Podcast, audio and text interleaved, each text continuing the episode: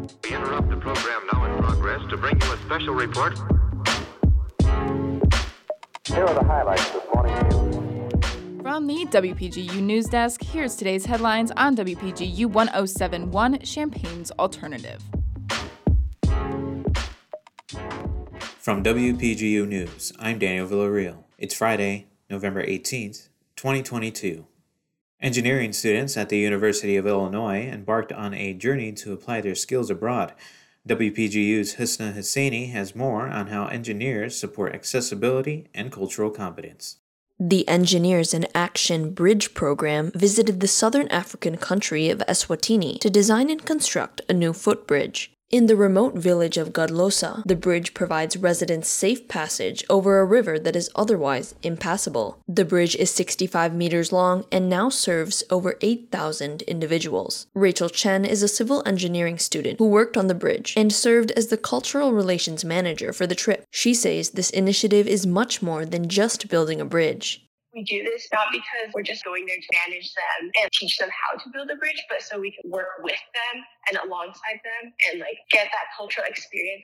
Engineers in Action builds footbridges in internationally isolated communities in order to make survival resources like healthcare, education, and markets more accessible. Chen emphasizes the importance of understanding diverse groups of people and hopes that she can use these skills to connect with and help others as a professional engineer.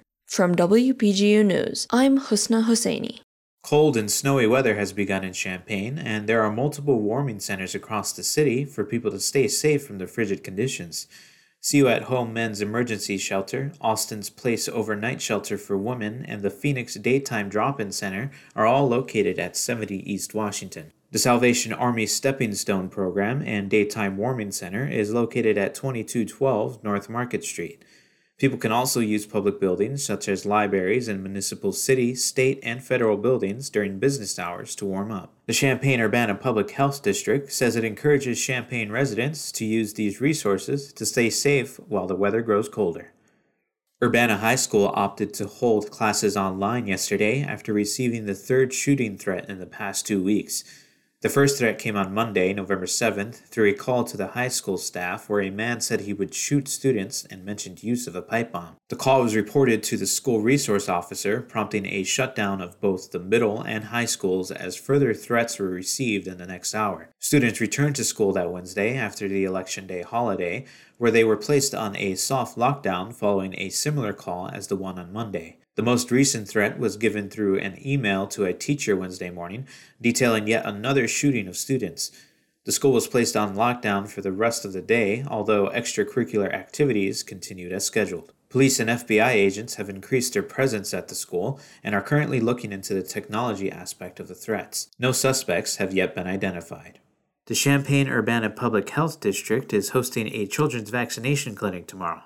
The clinic will take place from 10 a.m. to 1 p.m. at the CUPHD building on 201 West Kenyon Road in Champaign. To make an appointment for the vaccination clinic, visit the CUPHD's website or call 217 352 7961. Boosters are also available for children 5 and up. The Junior League of Champaign Urbana will host its 27th annual Festival of Trees this weekend. The festivities will take place on Saturday from 10 a.m. to 7 p.m. and Sunday from 10 a.m. to 3 p.m. at the Hilton Garden Inn.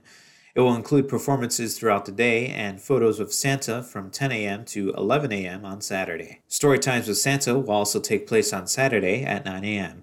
Two stories of Santa, cookies, and milk will cost $15 per child. Admission to the event is $5 for adults and $3 for children aged 3 to 12 and seniors. Children 3 and younger can attend the event for free. Contributing reporting for this newscast was provided by Husna Husseini, Madison Holcomb, Mac Dudley, Laszlo Richard Toth, and Tarma Basher. Our regional editor is Josie Alameda. Our science and technology editor is Husna Husseini, and our arts and entertainment editor is Mac Dudley. I'm our deputy news director, and our news director is Madison Holcomb. For WPGU News, I'm Daniel Villarreal.